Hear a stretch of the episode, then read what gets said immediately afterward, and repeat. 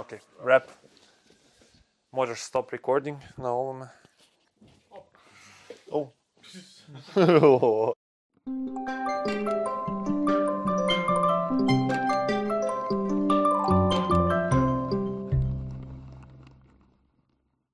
Bok, dobrodošli u slušalicu, Penkalim podcast, po prvi puta sa mnom uh, u video formatu. Um, danas nam je u gostima bio Luka Savić sa Tekstilno-tehnološkog fakulteta u Zagrebu. Pričali smo o razno raznim materijalima, poglavito onima koji su zanimljivi u primjeni za biotkiva i bioligamente. Imali smo i gošću u kadru, Macu Mao. Njoj je razgovor bio jako zanimljiv, non stop se šetala ovaj, oko nas. Nadam se da će razgovor biti zanimljiv i vama. Bok Luka, kako Bok si? i tebi. ima? Evo, ba, dobro sam, evo, da, prvi podcast, pa vidjet ćemo kako će to proći, nadam se Ma, dobro. bit će super. I Već ovo što smo malo pričali Je. prije, ono, super zanimljivo, tako da vjerujem da će biti odlično. Je. Upoznali smo se zapravo nedavno, prije par dana, jer Da. ja tebe ne znam od prije, i to na ovom našem Science Up eventu. Da. I to je tvoj nekako prvi kontakt sa nama, sa Penkalom i to je, kako ti se to činilo, jel ti bilo Pa zanimljivo? evo, a, znači za Penkalu znam otprilike godinu dana, ono, prošle godine sam čuo za taj Mutimir, sve je super zvučalo, htio sam to ići, ali čuo sam kako je s koronom sve bilo, pa je to propalo, na neki način bio je samo taj Da. video. A, I e, rekao, ajde moram jednom doći na taj jedan event. A, prvi je bio onaj Science and Home koji sam Da. prisustvovao online i sad taj Science Up koje je stvarno bilo odlično. Mislim da ono, cijela ideja tog uh, uh, penkale, znanstvene spajalice, pa i ovih podcasta mi je odlična. Uh, ta spajanje same znanosti, ljudi iz različitih polja koji si ono, dijele svoja mišljenja, ideje i uh, znanstvena istraživanja. I, uh, I sam taj uh, Fish AR je bio interesantan kao startup koji je Mhm. počeo u Oxfordu, koji je se razvio jednu firmu, uh, ideja tog isto phishinga koja je opasno na internetu naravno. I sve skupa, evo, i cijeli event je bio super. Uh, kraj eventa je bio još bolji kad smo otišli u uh, Budweiser pivnicu gdje smo se ono dobro zabavili i, i ono kad smo se baš osobno upoznali jedni Da. s drugima, kad čuješ doslovno ljude ono iz Kine se vratili, iz Njemačke se vratili, iz Engleske se vratili i, i taj entuzijazam u ljudima gdje se vidi gdje oni žele onak vratit se i pokrenuti ono znanstveno istraživanja u Hrvatskoj, što je uvijek lijepo za čut. Ta, taj entuzijazam je meni ono, ko neka droga. To mi je ono čemu se ja najviše veselim u svim ovim našim okupljanjima. Upoznaš hrpu vrhunskih ljudi, a najviše se nahraniš tim nekim entuzijazmom i onda se vratiš di god ti već imaš tu svoju neku kreativnu odaju u kojoj radiš, onda si ono puno motiviraniji za nešto kreativno raditi nakon što si se nahranio malo s tim. Pa onda, ono, u sklopu toga zapravo uvijek pokušavamo te evente organizirati, možda iz malo i sebičnih razloga da mi sebi isto taj entuzijazam malo na- nadopunimo. Pa. A, kad smo kod toga, ovaj, hvala ti što si nas ugostio u svom domu. Nema problema, A, malom domu. Sad, čisto ljudi možda ne vide cijeli kadar, ali nama je ovdje baš super. I prvi put ikad sam u nešto čemu što se zove tiny home. Tiny Kako home, to da si se odlučio ovaj, za takav koncept življenja? Pa evo te ono, to mi je interesantno, mislim ima nas na planeti sve više i više, a prostora je sve manje. I jednostavno tiny home ono gdje živiš u jednom prostoru ko- gdje ti kuhinja i dnevna soba i spavanje mi je dobar koncept, interesantan, uvijek mi je bio, gledao sam isto tak na internetu kako se to radi, kako to izvest, tako da praktički sam se iz interneta upustio u ovo i jednostavno kod tiny home je uvijek bitan taj visoki strop, ono, kad imaš dovoljno visok strop možeš razmišljati o prostoru, kako ga ono dobro iskoristiti, pa sam, ono, tata je smislio, na primjer, ono, za objesit veš na strop i spuštati, onda, ne znam, mrežica za ove, jastuke što je Da. cura smislila i tak. Svašta nešto. Ne, ono. pa baš, baš je ono kreativan prostor, ful mi se sviđa. A ti visoki stropovi mogli bi košarku baciti, ovo je isto, Mogli bi ono, jednu ta- šicu, taman je. za to. Je.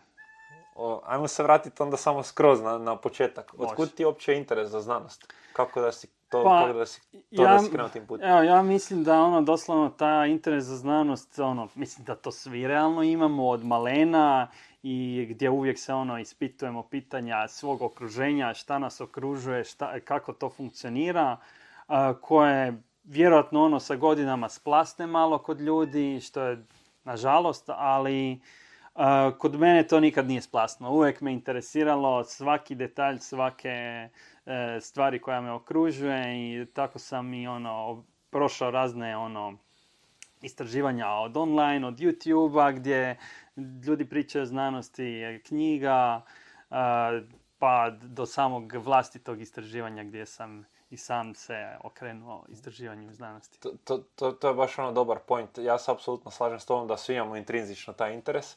I onda mene dosta puta zna rastužiti kad neko onako priča nešto što je zapravo vrhunska znanost, e, savršeno napravljeno istraživanje, odlični eksperimentalni podaci, sve super. I onda toliko loše bude ispričano da bude dosadno publici. Da. ono, zato smo sad, će biti uskoro vjerojatno i ovaj okrugli stol na temu storytellinga, zato što meni to baš me muči kako, ono, kako doprinijeti kako doprijeti do, do ljudi sa tom ono, intrinzičnom zanimljivom znanosti. Jer jednostavno ne bi to smjelo biti toliko teško kad je to sve toliko super zanimljivo. Pa to je ono uvijek, ako dovoljno poznaješ to područje, trebao bi znati dovoljno jednostavno objasniti. Ali nije to uvijek tako. Ono, da mhm. treba, treba tu dobro razmisliti. Bio sam na tim nekim festivalima u Oxfordu koji su bili za da, onak mlađe uzraste i ovaj, doslovno ono, treba si im objasniti na tom nekom njihovom osnovnoškolskom nivou, ali onda se začudiš koliko njihov osnovnoškolski nivo e, ima interesantna pitanja koja i nas odrasle ovaj, zainteresira. Znači, neka pitanja koja ti možda si ne bi postavio, ali dijete si postavi. Zašto baš taj polimer, zašto baš ta žica? Zašto ne, nemaju ograničenja nikakvih na, na, na, na, svoje neko razmišljanje, što smo mi nekad dosta puta ovaj, već nekako preduvjetovani sa nekim ograničenjima. Dobro, kako baš tekstilno-tehnološki fakultet, ovaj, A, ono, to, nismo to je imali ono. puno gostiju prije sa TTF-a, pa me onak zanima. Je, evo, pa znam da je malo ono, taj tekstilno-tehnološki fakultet se manje čuje o njemu, ali je, mislim, puno toga se radi na fakultetu, puno toga se istražuje i treba malo, evo, da se priča o tekstilu. znači, početno sam bio ono, u srednjoj školi sam bio isto u tekstilnoj školi, malo je ta srednja škola sam bio sporiji u školi, ajmo reći, gdje sam dva razda čak pao i ponavljao. Dakle, da imam tu interesantnu životnu priču promijenio sam tri e, srednje škole, bio sam uh, končer elektrotehnička mhm. škola, bio sam autoelektričar selska škola i na kraju sam uh završio u tekstilnoj školi. E, pošto je odmah ta tekstilna škola pored tekstilno-tehnološkog fakulteta, razmišljao sam možda i FKIT upisat, bio sam kemijski smjer, tekstilno-kemijski tehničar i razmišljao sam FKIT upisat ili TTF, pa je tu bila neke premišljenja, imao sam ono dovoljno bodova za oba dvoje i na kraju sam se ipak odlučio za taj tekstila, ali e, kemijski je smjer znači, na tekstilu. E, znači, onda sam e, prve tri godine ovaj, je praktički usmjeravanje i onda počinje na trećoj godini kemijski smjer. I prvi sam imao završni rad u temi o industrijskim otpadnim vodama. I te otpadne vode su mi uvijek bile interesantne, ono, čisto cijeli taj otpad koji stvaramo kao ljudi, koji, kojeg ima sve više, gdje jednostavno moramo razmišljati o budućnosti planete. Jednostavno ćemo uništiti sve oko nas. Gdje, na primjer, samo za jedne hlače treba stotine litara voda da se naprave, da se obojadišu, da se ovaj, da dođe do konačnog proizvoda. I samim time ovaj, moramo izbaciti taj fast fashion i okrenuti se e, ponavljanju korištenja robe i nekorištenju uh, stalno nove, nova, nova roba, nova moda, novo sve. I tu ima raznih tehnologija od Uh, kao što si ti spominjao za to, ne znam, da imamo odjeću koja od djeteta pa do mhm. odraslog čovjeka gdje jednostavno imamo tu origami metodu odjeće, gdje odjeća sa vremenom kak mi rastemo, raste s nama. Onda se pomoću origamija ona rasteže i sve veća i šira, kak smo i mi veći i širi.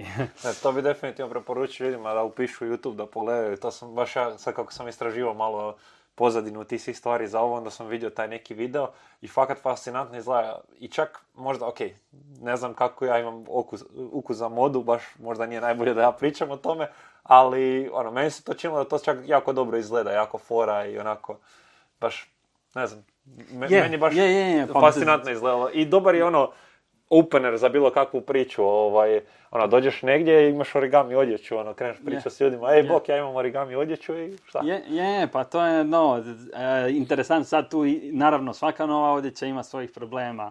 Kako ju prat, kako ju peglat, da li ju treba peglat, mislim, već je sama po sebi e, posebna i čudna.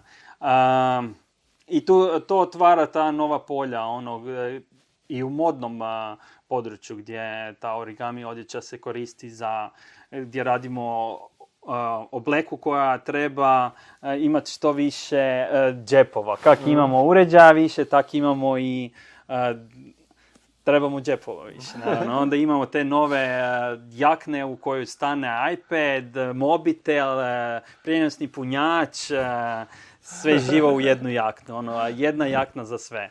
I Milion gadgeta. milion gadgeta, da. I tak, da. Evo, Zanimljivo. Interesantno je to, da.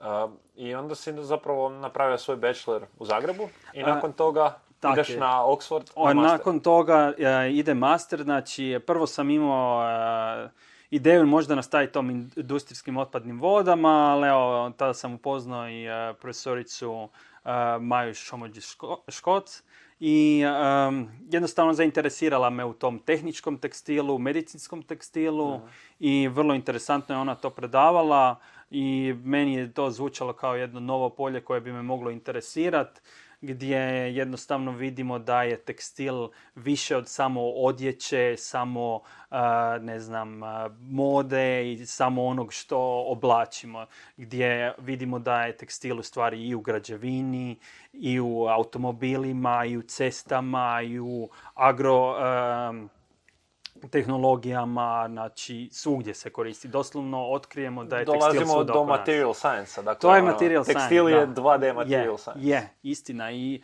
ono, možemo vidjeti kakvih ima tu sve napredaka, ono, to je bezbroj. Evo, sam ću ono, ukratko, ne znam, nove cigle koje rade, ubacuju vlakanca u ciglu, cigla ima bolja svojstva nego cigla koja je bila bez vlakana u sebi. Ima boja, bolja svoja est, neka elastičnost, armatura kao armatura u ciglama, što je vrlo interesantno i to to su ti e, takozvani kompozitni isto materijali koji mijenjaju sva polja. Jednostavno se e, spajanjem više materijala dobijamo bolja svojstva na kraju i činimo bolje materijale.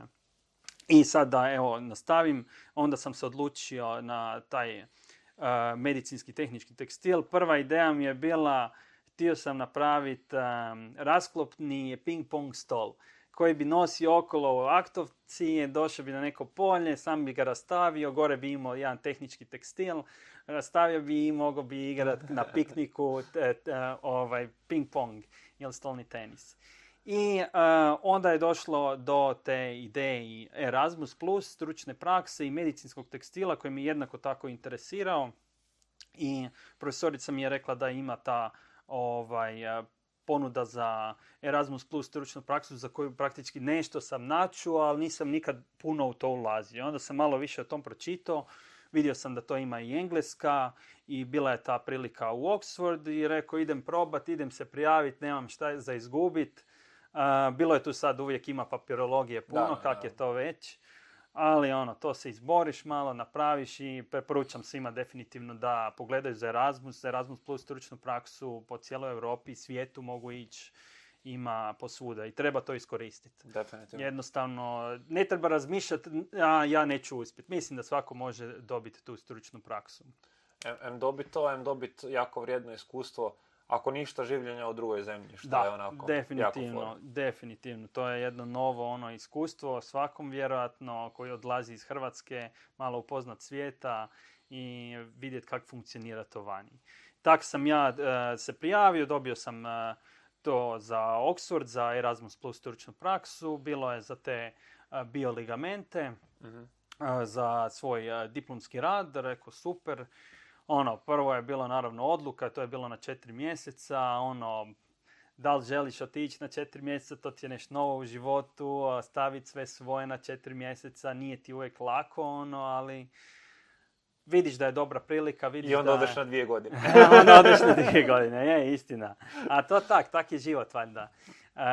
ono, nove prilike se stvaraju, onda moraš gledat prilike, život, e, šta ti je najbolje, šta ti je naj, ono, najviše, najbolja odluka, ali ono, kak bi se reklo, svaka odluka je najbolja odluka, da gledaš pozitivno na stvari. Da.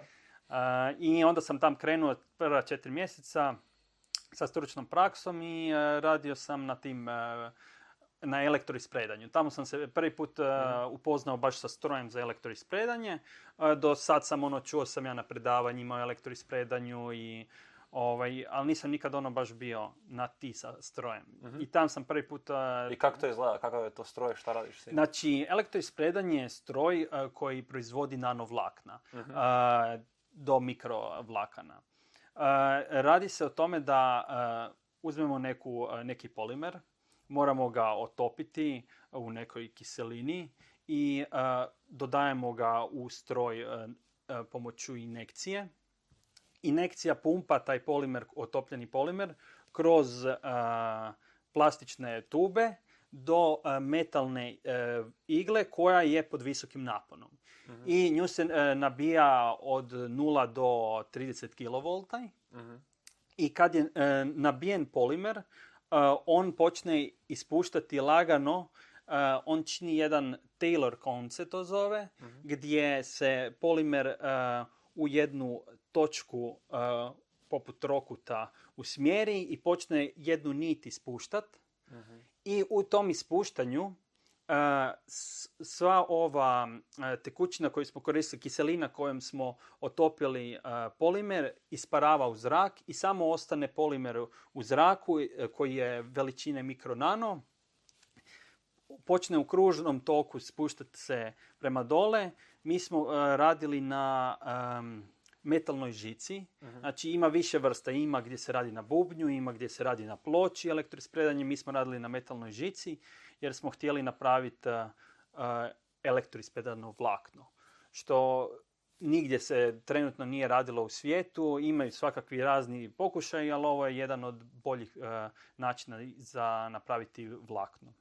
I onda to vlakno šta, namotaš kao nekako klupko ili već koristiš direktno za nešto drugo? Jel e, možeš ga e, prenijeti? Znači, ili... Vlakno dobivaš na toj žici, žica se mhm. kreće kroz stroj, prolazi, izlaziti e, van znači to naslojeno vlakno na metalnoj žici mm.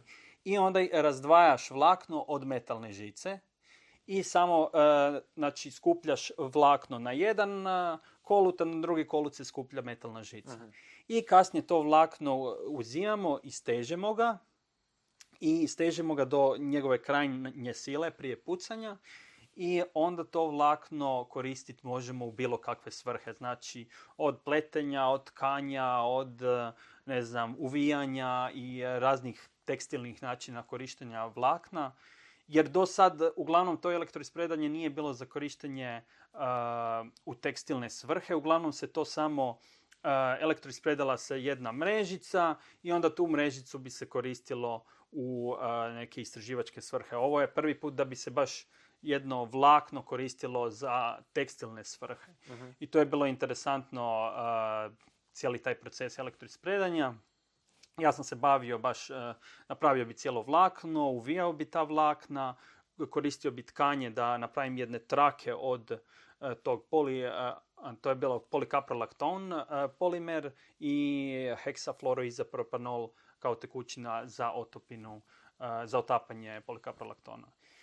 I, ovaj, I onda sam to vlakno uzo i stezo, uvio, napravio e, male trake e, ovog e, tog tkane trake polimera i na kraju sam ispitivao na razne stvari poput vlačne sile, poput istezanja i slične stvari gdje sam, to mi je bio praktički diplomski mhm, rad. Da. I to je bilo vrlo interesantno, ono, to sam od, praktički u ta četiri mjeseca napravio i kad sam se vratio u Hrvatsku, trebao sam obraniti diplomski, obranio sam na engleskom jeziku, na tekstilno tehnološkom fakultetu i tada je došla i odmah ponuda da se mogu zaposliti tamo ako želim da se prijavim za posao, da bi mogao raditi u Oxfordu na istom stroju kao asistent u mhm. elektroispredanju. I tako je krenuo moj život u Oxfordu.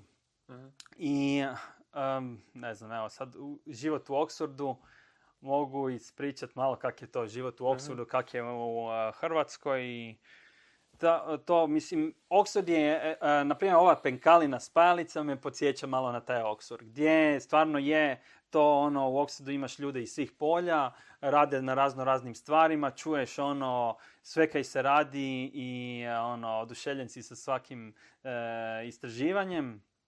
I to, evo, to sam primijetio u Penkali. I tako da, a, interesantno je to što su isto ljudi iz cijelog svijeta. To je ono u Oxfordu a, specifično, doslovno ljudi iz svih krajeva svijeta dođu u jedan grad i svi tam a, pokušavaju, ne znam, postignuti što bolje rezultate u svojim istraživanjima. I tako sam i ja bio jedan od njih gdje sam ja se onda specijalizirao u tim a, proizvodnji a, bioligamenata. To su bili, e, točnije radio sam na prednjem križnom ligamentu, to je u koljenu. Imamo, znači, do sada su bile razno razne pokušaj, a, znači, a, kad dođe do prekida prednjeg križnog ligamenta. Imamo da, na primjer, prednji križni ligament može biti na pola puknut, može potpuno puknut a, i ima razno raznih ovih operacija i načina popravka. Trenutno najbolja je kad ti uzmu iz jednog koljena ligament i doslovno ga presele u drugo koljeno gdje ti je pukao ligament Da. i to ti zbuše, ubace i nadaju se da će sve najbolje To, proći. to sam baš imao iskustvo s tim. Jedan moj kolega ovaj, Švicarskoj, nažalost, isto mu je pukao prednji kližni ligament, onda su mu uzeli ovaj tu tetivu tu od ispod, Tak, da, izrezali komadić nje i To to. zašili to.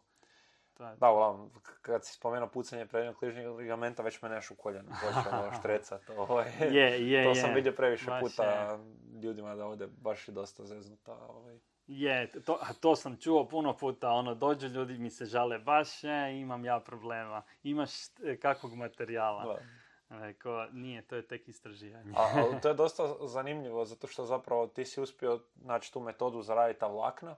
I onda u principu ta Mislim, individualna nisam ju ja vlakna... našao, to sam već Ok, dobio tam, jasno, da, da, da. Ali si uspio dobiti s tom metodom ta vlakna. Da, da. I onda si ovaj, to sad počeš koristiti za nekako kombinirati ta vlakna i onda u principu tako te neke stvari tipa mišići i tetive i rade. Da. To su neke vlaknaste stvari koje su neko Da. međusobno nekako povezane. Tak je, znači cijela ideja je e, to biomimikrija, e, gdje mi e, proizvodimo vlakanca, mikronanostrukture koja vrlo su slična našim stvarnim strukturama naših stanica u ligamentu, gdje možemo doslovno usporediti ta nanovlakna po- od polimera su ista nanovlaknima u ligamentu i zato je interesantno to polje. Jel znaš možda neku brojku usporedbe kad bi nekako izolirao to nanovlakno u ligamentu i probao s- onaj stretch test što radiš s ovima, jel to što si ti uspio proizvesti, jel to usporedivo sa ovim vlaknima? Tetivama? je, evo sad, e, d- znači, naša prednji križni ligament ima oko 2000 do 3000 njutona snage. E, maksimalnu snagu koju smo mi postigli je e, nešto niža, to je oko, ne znam, 10 puta možda manje, ali e, došlo je blizu, što je e, bilo slično um, Fiberwire-u. Fiberwire je vlakno koje se trenutno koristi kao kliničko vlakno, koje pospješuje rast stanica i koristi se za razno razne o- znači oporavke u ramenima, u koljenima, koje koristi se isto kao bio vlakno, ali nije bio razgradivo Fiberwire. I mi smo došli do e, slične sile kao Fiberwire, što nam je e, pokazalo da smo na dobrom putu. Da, Što je, znači, to je doslovno dokaz da uspjeli smo tu silu postići. E, sad, malo o tim silama još da kažem, znači, mjerilo se kolika je sila, ne znam, kad se ustane čovjek sa, e, ne znam, iz sjedećeg u položaj, kad čovjek skoči na 60 cm visine, e, kada, ne znam, e, dočekamo se na noge. I to su neke osnove koje se mjere za ligamente, a to su sile oko 200 do 300 njutona koje moraju podnijeti. A cijela ideja bio razgradivih vlakana i bio razgradivih tih polimera, uh, da bioligament treba uh, se ugraditi u nogu i onda nakon nekog vremena stanice počnu e, rast preko bioligamenta, grade novi ligament preko e, tog ligamenta, a u međuvremenu e, biorazgradivi polimer e, se razgrađuje i odlazi van iz tijela. I tako da na, praktički na kraju e, gradimo novo tki- vlastito tkivo i gdje ćemo imati opet istu snagu e, ligamenta kao što smo imali u početku. Znači, radimo poput cyborga. O- ovo je ko onda podrška kao neka longetna za, Da, za da. tkivo zapravo. To je podrška za rast tkiva, novog tkiva, da. Ja, sad, Je, je li ima još nekih drugih pristupa osim ovog tvog, um, u tom području i koja su Je. trenutno neka najzanimljivija pitanja ovaj, š- o čemu se trenutno najviše Ok, znači, evo, kao što sam rekao, znači ima ono da se presadi iz koljena u koljeno, kao što si i ti Da. rekao. A, znači, a, prvi a, polimeri koji su se koristili baš za te bi- ligamente, ali sintetske ligamente, prije nego su postali bioligamenti, su bili, koristio se polijester, poliamidi, ta neka čvrsta a, sintetska vlakna. Jedan od najpoznatijih u svijetu je bio Lars ligament. To je sintetski ligament e, koji je na e, bazi polijestera i e, on je pokazivao kao riješili smo probleme svih ligamenata u svijetu, on će biti rješenje svim sportašima. U početku on je, njegova snaga je bila oko 3000 i preko 3000 njutona, znači jači je bio od prirodnog ligamenta i doslovno neki sportaši, ima primjera e, doslovno gdje su sportaši prije nego što su išli na olimpijske igre, odlijedili prednji križni ligament, Doslovno je bilo, hoće im propast cijela olimpijada, e, rekli su im, evo, probajte Lars ligament, ugradili su Lars ligament i osvojili zlato na e, olimpijskim igrama. I pokazalo se, wow, to je super i to moraju svi sad koristiti. Ali naravno uvijek dođe tu vrijeme, dođe tu kad prođe godinu dana s takvim ligamentom pet godina, onda vidimo tek stvarne e, probleme. E, jedan od problema definitivno je ta elongacija gdje e, sintetska vlakna ne mogu ovaj, nakon nekoliko puta sila na njih počnu se istezati. I e, kad se oni malo istegnu, to više nema početno ono da drži koljeno kao što je držalo na početku.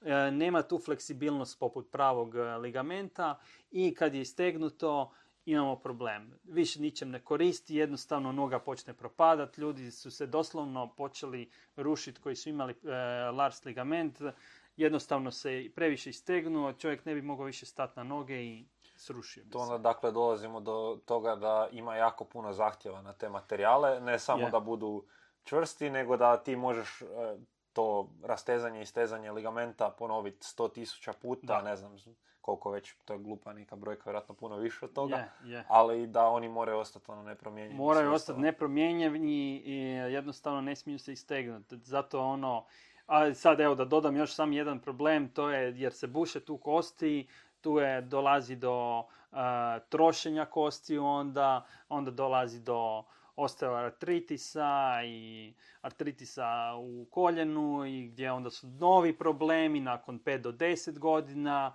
a svi znamo da artritis ako imaš, imaš probleme za cijeli život i to je teško ono i lječivo.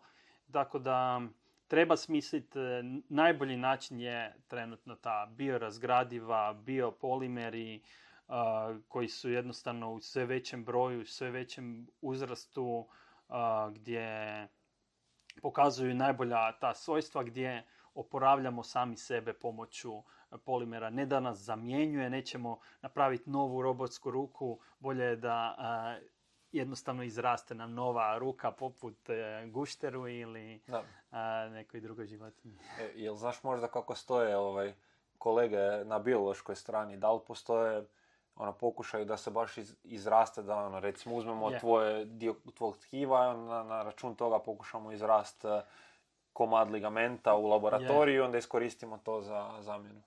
Znači im- im- ima više, Pa ono, tu ima sto pristupa e, problemu i svako ima svoje rješenje, tu je od e, hidrogela pa do elektroispedanih vlakana, pa stem sta- stanice, pa čak e, evo u Oxfordu sam vidio radili su na um, stanicama od crva kojeg prerežeš i uh, izrastu praktički kog, kog gliste dvije različite ovaj, jedinke i dva organizma uzimaju stanice od njih pa ih pokušavaju preobratiti da su kompatibilne s nama gdje jednostavno je ta budućnost gdje ćemo izrasti sami svoju ruku. A, ali ja mislim da je dobro i kod tih polimera koji mogu isto pospješivati gdje imamo, možemo napraviti konstrukciju a, nekog a, tkiva pa da onda po toj konstrukciji raste a, gdje ne bi samo pomoću Da. znači, vlastitog DNA rasla, pomoću pamćenja. U- upravo to, nisu te metode međusobno isključive? Da, Da, se da, to sigurno da. kombinirati. Jedan od zanimljivih aspekata tvog rada je da se radi u clean roomu.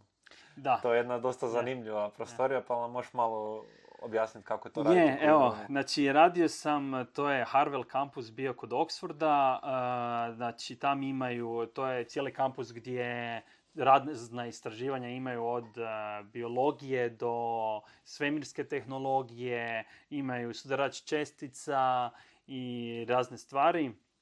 A clean room environment je ono praktički mjesto, sama riječ kaže gdje je sve čisto. E, sam ulazak u prostoriju je interesantan gdje moraš sve e, očistiti sa sebe, oprat, e, moraš čist dolaziti tam, ne smiješ imati parfem na sebi, ne smiješ biti iz, ne smiješ pušiti prije nego ideš tamo, tako da nikakve čestice ne bi trebale biti na tebi. Ulaziš unutra, oblačiš se u svemirsko odijelo praktički, e, gdje ideš u predprostoriju, pokušava se još zadnje trunčice lakanaca da se ispušu s tebe, ulaziš u clean room i tamo počinju istraživačka čuda. Da. Ta, taj wind tunnel je uvijek zanimljiv. je, interesantan.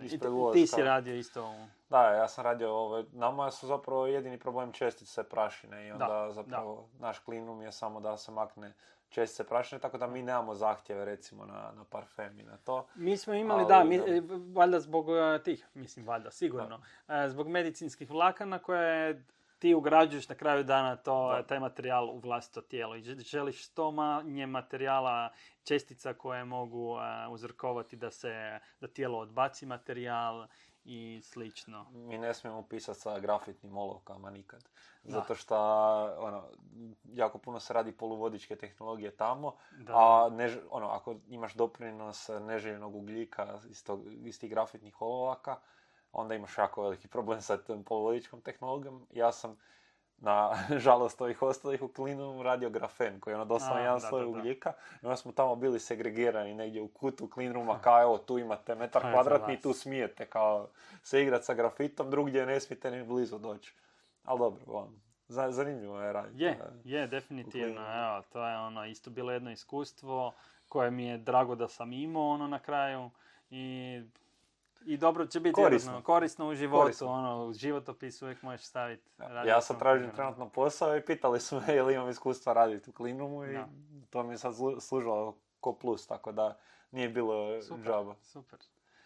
A, koji je sad trenutno plan? Di ćeš... e, A sad trenutno, evo, znači, evo, da završim tu priču Oxforda, znači, tam sam, napravio sam taj Mhm. bioligament do kraja, objavio sam rad e, u vezi tog bioligamenta gdje smo pokazali da po njemu mogu rasti stanice, e, znači, nije toksičan za organizam, e, pospješuje rast stanica, čvrstoća mu je dovoljna da bi se mogla koristiti u kliničke svrhe i objavili smo taj rad evo prije mjesec i pol, dva mjeseca. Hvala, hvala. To mi je prvi rad, evo. Tako da interesantno je bilo. I evo, baš sam sad isto bio na tom Termis eh, eventu gdje Mhm. sam eh, pričao isto o tom svom radu koji je sad u Nizozemskoj bio, traje sad do petka, do još sutra. I evo, onda sam se vraćao, onda taj povratak u Hrvatsku. Znači, eh, jednostavno sam razmišljao, bilo je ono u životu, odluka da li se vratiti u Hrvatsku, ostati u Oxfordu, imao sam priliku za oba dvoje i, jednostavno sam razmišljao šta znam. Mislim da je i korona malo potaknula da se vratim, ali bilo je na kraju 50-50 i odlučio sam se ipak vratiti u Hrvatsku, započeti ovdje posao kao asistent na fakultetu i početi svoj doktorski studij gdje mislim da mogu imati jednake ono šanse kao i na Oxfordu, da dovoljno mogu znanja i ovdje dobiti kao što sam mogao tamo. A još je to interesantno što je to tekstilno područje koje me uvijek interesiralo i dan danas naravno.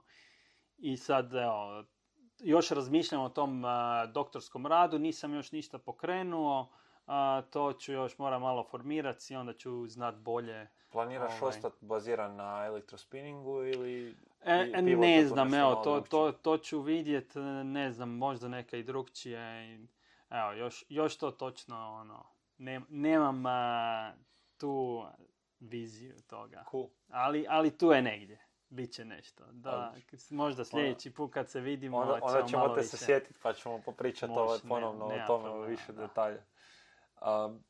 jedna stvar koja meni sad, ovako možda ne vezano direktno za tvoje područje, ali svejedno ti si najveći ekspert po tom pitanju kojeg znam, pa ću tebe pitat.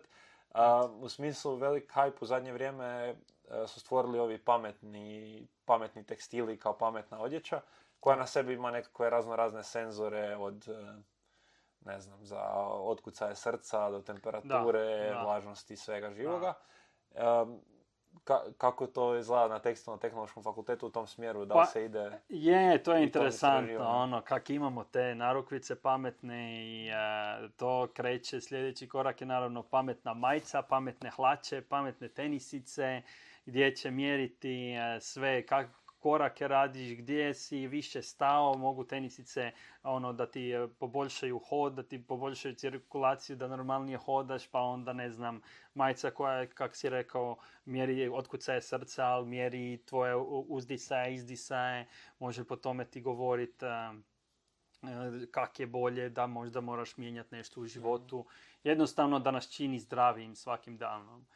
A, interesantno kod te isto pametne odjeće što ima ta odjeća koja je i za zimu i za ljeto, pa onda ne znam, za ljeto se napuše jakna pa ima više o, ovaj, izolacije, a po zimi se ispuše pa može biti ono ne, obrnuto. Obrnuto. Obrnuto, obrnuto. Znači, po zimi se napuše da imaš izolaciju, a po ljeti se ispuše da ti bude provjetrije i Iako vakum je dalje najbolji izolator, tako da... je, istina, istina, da. Šta je, šta je najbolje? Održati svoju kad je vani 40 stupnja, održati svoju toplinu ili... I kako ti se čini sad, pošto si sad došao u Hrvatsku, ta razlika između rada tu u Hrvatskoj i tamo na Oxfordu, Oxford je ipak jedno od e, prestižnih ove sveučilišta. Je, je. Govore da je prvo u svijetu i ovaj, da je ono najbolje, uh, najbolji fakultet na svijetu. Ali evo, ja mislim da prilika imaju u Hrvatskoj da možemo razviti dovoljno dobru znanost i ovdje.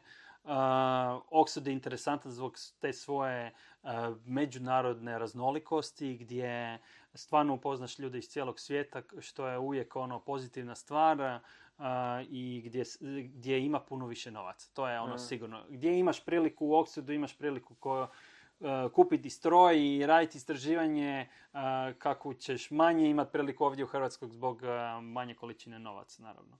Ali da se dio toga sa kreativnosti. Tako je, točno to. To sam htio reći. Ono, treba se samo znati dobro snaći i mislim da može se i sa manjim novcem postići ono što postižu sa visokim novcima. Nije da uvijek ono, puno novaca znači da će istraživanje biti bolje, da pa će manjak novaca to budi kreativnost u svima nama i moramo se snaći s onim što imamo.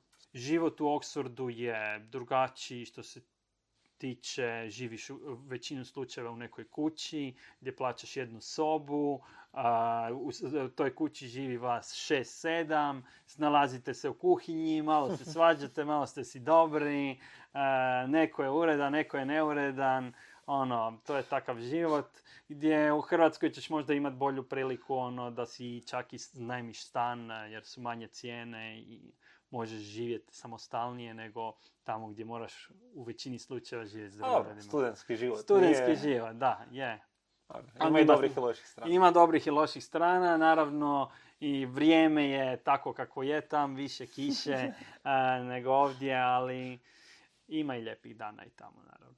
Možeš nam onda još malo ispričati o kolegama s kojima si surađivao na, na svim tim projektima? Da, definitivno. Znači, tamo sam bio pod mentorstvom profesora Aleksi Manhui, Pierre Aleksi Manhui, koji mi je bio mentor za diplomski rad, a mhm. bio mi je kasnije i supervisor na, kao research assistantu. On mi je stvarno omogućio i da radim tam i da završim diplomski. mislim da je ono odlična osoba koja se bavi stvarno najnaprednijom tom tissue engineeringom i vrlo je uspješan. Njegov je taj izum elektroispredanja mhm. na metalnoj žici gdje je on to postigao što niko nije postigao do te razine kako on to uspijeva. I radio sam tam s drugim kolegama koji su bili, evo, iz Poljske sam imao kolegicu koja je e, Edita, koja je radila sa mnom sa stanicama, ispitivala stanice na bioligamentima. Imao sam još raznih e, studenata koji su tamo radili. Uglavnom, htio bih sad da ih ne nabrajam sve poimenačno, ono, htio bih se svima zahvaliti u Oxfordu koji su e, surađivali sa mnom i s kojima sam ja surađivao. I Ovim putem bih htio i pozdraviti. I naravno htio bih se zahvaliti profesorici Maji Šomođis-Škoc sa Tekstno-tehnološkom fakulteta koja je isto bila odličan mentor i koja je isto pomogla mi u svim ovim mojim koracima u životu praktički, koja je omogućila isto te stvari da uspijem i za Oxford, a i na kraju ovdje se zaposliti. Tako da, evo. E sad, još jedno pitanje vezano uz te nove materijale na. koje sam naletio su ovi materijali koji su električki i termalno osjetljivi, recimo na, na nekav napon primjeniš pa se mijenja i sad imaš ove nekakve robotske ruke od, mislim da su materijal nitinol i, i to. A ima, da, to da, jel se radi išta po tom pitanju isto kao, to je više možda na stranu evo. ovih bioligamenata, jer to je zapravo bila kao neka zamjena za umjetne ruke ili, ili umjetne noge. I, ima svašta, znači tu, tu su, evo, tu bi sad ubacio malo te elektroaktivni polimeri mhm. koji su vrlo interesantni, ono gdje provodom struje kroz njih, provodom znači e, topline, oni su, mijenjaju svoj oblik, mijenjaju svoju toplinsko, e, toplinska svojstva. Interesantno je, evo sad baš pričaju na tom termisu o tom interesantnom području gdje e, kada ti provodiš struju kroz te polimere, oni pospješuju rast stanica, tu se mogu ono ubaciti razno razne stanice od mišićnog tkiva, e, neuro, neurotkiva i ne znam, razno razna područja se tu mogu e, ubacivati. Interesantno je gdje to sve e, vodi i kako ćemo moći bolje upravljati jednostavno tim materijalima, tako ćemo moći bolje upravljati samim sobom. Da, Budućnost nam je svjetla po tom pitanju. Pa ja ovaj, mislim da je. Sad smo u tom vremenu prekretnice i e, vidjet ćemo da, da li će nas stvarno promijeniti o učiniti nas da živimo dulje ili barem nas popraviti bolje. Vidjet ćemo. Za sportaše bi trebalo biti bolje, rekao bi sad, jer očekujem nekom trenutku da će ti materijali zapravo uspjeti prešišati, e, pa čak i naše ove originalne materijale. Yeah, yeah. Pa će onda biti uh, ono, doping kontrola, bit će cyborg kontrola. Biće cyborg kontrola, da, Doping kontrola, ajmo sad da vidimo koliko umjetnih ligamenata imaš i... Je, je, je, to je sljedeći korak, morat ćemo sve, morat ćeš biti čisti čovjek. Da, bit će kategorija za cyborg, ovo posebno. Da. Um, još jedna stvar o kojoj smo pričali prije, aktivan si u popularizaciji znanosti. Pa Ove, jesam, da, ono... Ispričavam malo to. Evo, znači, to je krenulo još u Oxfordu, gdje sam bio na nekoliko tih festivala gdje sam se trudio da mlađim generacijama, zvao se IF festival u mhm. Oxfordu, gdje sam mlađim generacijama pokušavao dokučiti šta ja to radim u laboratoriju, kako to izgleda, da oni što bolje to razumiju. I evo, htio bi se nastaviti i u Hrvatskoj time baviti, ono, u bilo kojim e, područjima i evo, Penkala možda ima tu neke mogućnosti koje može pružati za takvu popularizaciju znanosti. Mi nismo baš direktno uključeni u to, ali imamo plan se povezati sa drugim udrugama koje imaju koje se isto bave znanosti na neki način, pa među njima ima par udruga koje se baš bave popularizacijom znanosti onda isto. Tako da možda ne direktno preko nas, ali definitivno indirektno se može s tim baviti sigurno i te udruge su vjerojatno zainteresirane s vremena na vrijeme skupiti ovaj, ljude i poslati ih kod tebe u labos da čuju nešto zanimljivo o novim to bi bilo materijalima. Super. Da. To bi bilo super, da. Evo, vidjet ćemo kako će to ići i nadam se da ćemo popularizirati svi zajedno malo znanost jer mislim da, evo, trebamo zainteresirati sve za znanost da, da odgovorimo na pitanja. Evo nas, evo nas zato tu i u podcastu, ne? I da damo nova pitanja. Dobro, na tome za zainteresirati da damo neke odgovore. Imaš možda nekakve knjige ili neki podcast za preporučiti?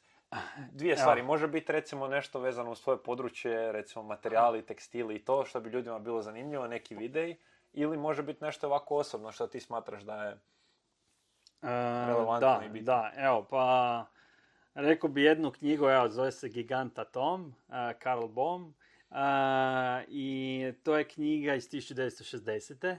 gdje dvojice znanstvenika praktički proučavaju atomsku energiju i što će atomska energija donijeti u budućnosti čovječanstva.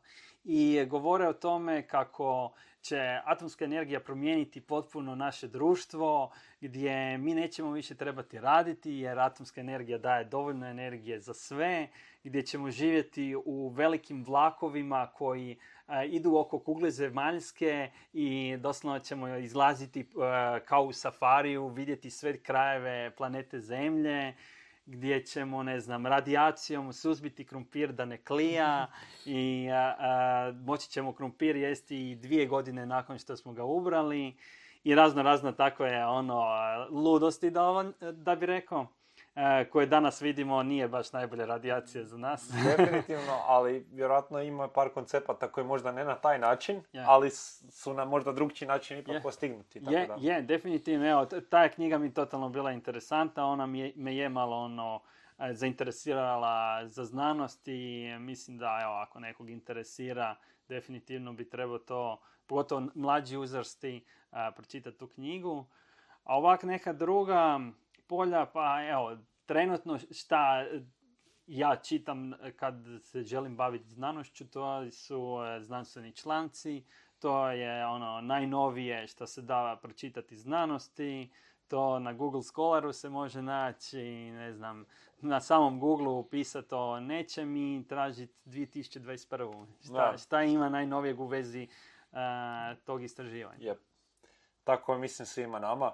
Meni je zapravo a, najfascinantnije kad nekad nađem neki stari paper od prije 30 da. godina da shvatim da je zapravo već ne, jedan dio tih problema koje sam imao u tom paperu riješen, ali te neke stare papere je teško iskopati jer su sad, ono, stoje dolje na dnu hrpe ovih svih novih, pa a dobro, pa to je istina, evo, sad da se nadovežem na tebe, ono istina je da uglavnom čitamo papere, ajmo reći američke, engleske i zapadne Europe, ono gdje ta istočna Europa je malo manje ih možemo naći, nema ih prevedenih, ruski paperi mogu biti jako dobri, ima dobrih istraživanja kineskih, eh, pa čak i indijskih, eh, ali jednostavno se to tu manje čita i više smo okrenuti na ja, ja, ja, sam bio jednom na nekakvoj prezentaciji gdje jedan dečko ovaj, prezentirao nešto što on radi za svoj doktorat i on ti ono prezentirao to 15 minuta i u nekom trenutku ti se usto neki stari Rus tamo iza i sa ono teškim, teškim ruskim naglaskom na engleskom njemu rekao, mladiću,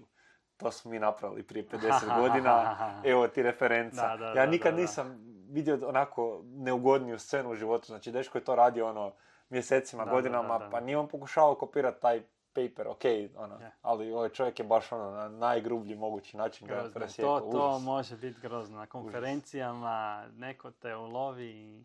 Užas.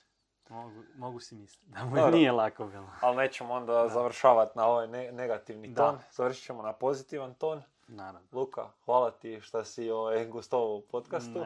Mislim da smo prošli sve ove važne teme. Imali smo tu i iznenadne goste koji se šeću po kadru ovaj, Da. e, proizvoljno. Pokazat se ima. Tako da, niš, ja mislim da je to super, to, to će ljudima biti zanimljivo za vidjet. Um, ja se nadam da se vidimo onda opet nekad u nekom podcastu u e. budućnosti i da ćeš Sigurno. nastaviti s nama ovaj, u Penkali i surađivati, da ćemo se viđati kontinuirano i to je to, ništa. Hvala, hvala vama što ste ovaj, to omogućili, evo, baš me interesira kako će to sve ispast. Interesira me sad budući Mutimir, Mhm. a, kako će to biti i evo... Nadam se da sve. ćemo uspjeti uživo organizirati. Vrijeme se Da. približava, za sad nam se čini da ćemo uspjeti. Je, Ne znam, vidjet ćemo. Vidjet ćemo, šta bude, bude. Da. Vrijeme će Ako ne bude svoje. uživo, bit će online opet kao prošle godine. Najbolje što možemo. Je. Ha, i to je nešto. I to je nešto. Nadam se da će u svakom slučaju biti online, jer kupili smo fancy audio video opremu. to kupit ćemo još nismo, ali mogli bi live streamat nešto i sa Multimira ako bude Super. uživo online za ljude koji možda neće moći sudjelovati. To bi bilo Odlično. odlično. Super. Hvala što ste pratili slušalicu Penkali znanstveni podcast. Ako vam se svidio sadržaj, preplatite se na naš YouTube kanal. A ako vas zanimaju ostale aktivnosti naše udruge, poput našeg znanstvenog bloga ili naše godišnje konferencije mladih znanstvenika Mutimira, a, to sve možete pronaći na našoj web stranici. Tamo se možete učlaniti u udrugu, pretplatiti na naš newsletter, tako da znate čime se bavimo, što se sve događa u datom trenutku. Vidimo se.